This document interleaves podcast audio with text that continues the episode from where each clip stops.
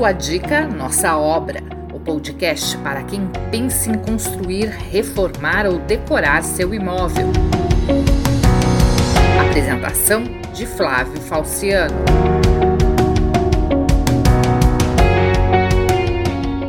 Olá, tudo bem?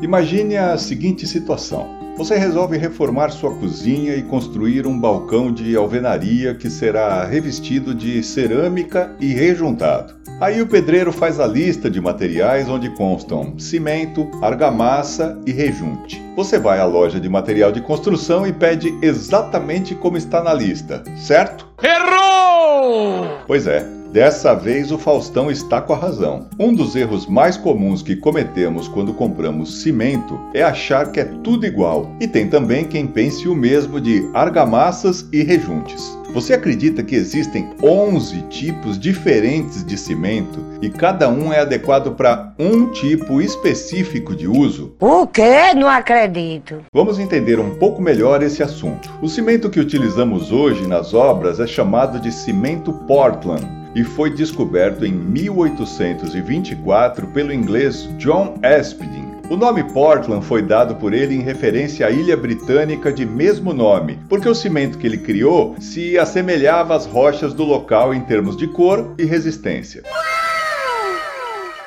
Os cimentos são classificados por códigos, tendo sempre no começo a sigla CP, referente a Cimento Portland. De forma geral, os cimentos mais encontrados no mercado são os CP2. O problema é que existem três tipos diferentes de cimento com essa mesma classificação. Oh my God! O CP2E é o indicado para obras comuns, que possui resistência de 25 MPAs.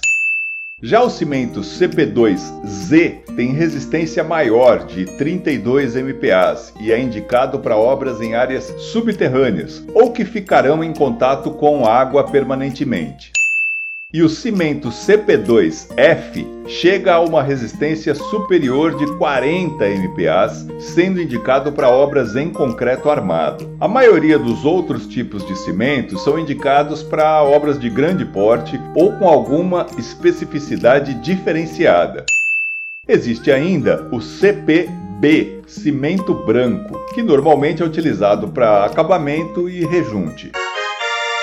Pois bem, mas depois de se definir o tipo certo de cimento a ser comprado, chega a vez das argamassas colantes. Do ponto de vista de fabricação, existem três tipos básicos, e os códigos seguem a mesma lógica do cimento, iniciados pela sigla AC, de argamassa colante. Então temos as argamassas AC1, AC2 e AC3. Rapaz, é, é mesmo. A argamassa AC1 é a mais barata e é indicada para assentamentos em ambientes internos e térreos, como no piso de quartos, salas, cozinhas e banheiros. Não é indicada para assentamento de paredes.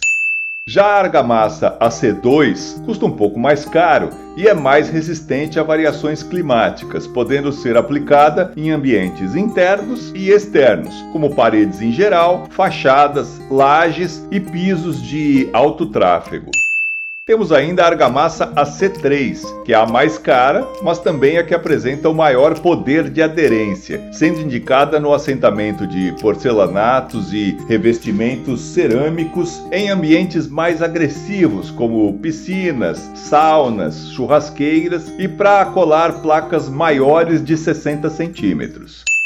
No mercado, as fabricantes, por questão de marketing, começaram a divulgar argamassas colocando no nome a destinação mais adequada, como ambientes internos, porcelanato, entre outras. Mas tecnicamente, o que vale é essa classificação por código mesmo.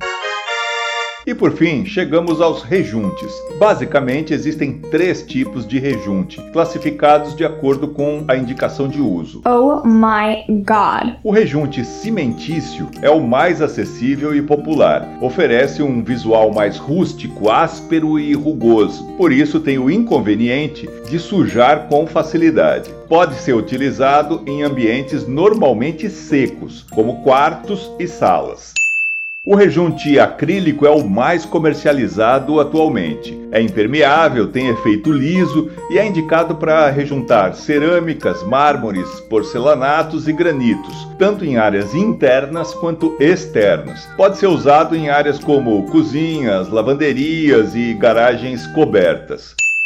Já o rejunte epóxi, como o nome indica, conta com essa resina que deixa a massa firme e completamente impermeável, além de proporcionar um acabamento mais liso e sofisticado. É bem mais caro que os demais e é indicado para áreas que exigem alta impermeabilidade, evitando por completo penetração de sujeira e umidade. Pode ser usado em todas as áreas molhadas, nas varandas abertas e áreas externas, além de saunas e piscinas, nesses casos acompanhado de aditivos específicos.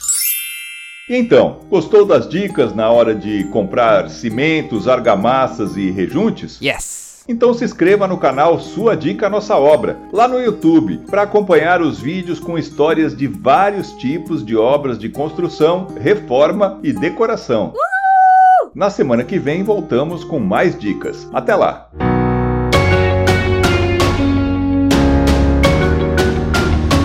Podcast Sua Dica Nossa Obra é mais uma ferramenta do nosso canal para te ajudar a concretizar o sonho de construir, reformar ou decorar o seu imóvel.